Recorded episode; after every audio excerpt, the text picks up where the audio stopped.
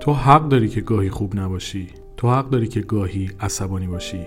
تو حق داری که گاهی ناراحت باشی رمود نباشی اوکی نباشی سر حال نباشی خسته باشی دل سرد باشی دل شکسته باشی در افکارت غرق شده باشی بی انگیزه باشی ناامید باشی سرگردان و بیقرار باشی و ندونی که دلت می‌خواد کجای زندگیت باشی.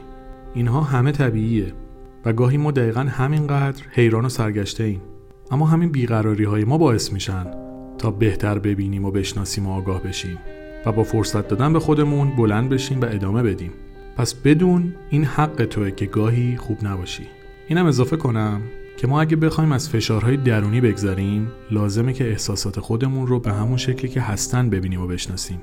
راه گذار از تنشها انکار و کتمان و سرکوب نیست بلکه مشاهدگری افکار و عواطف و احساساتمون به همون شکلیه که هستن و حضور دارن.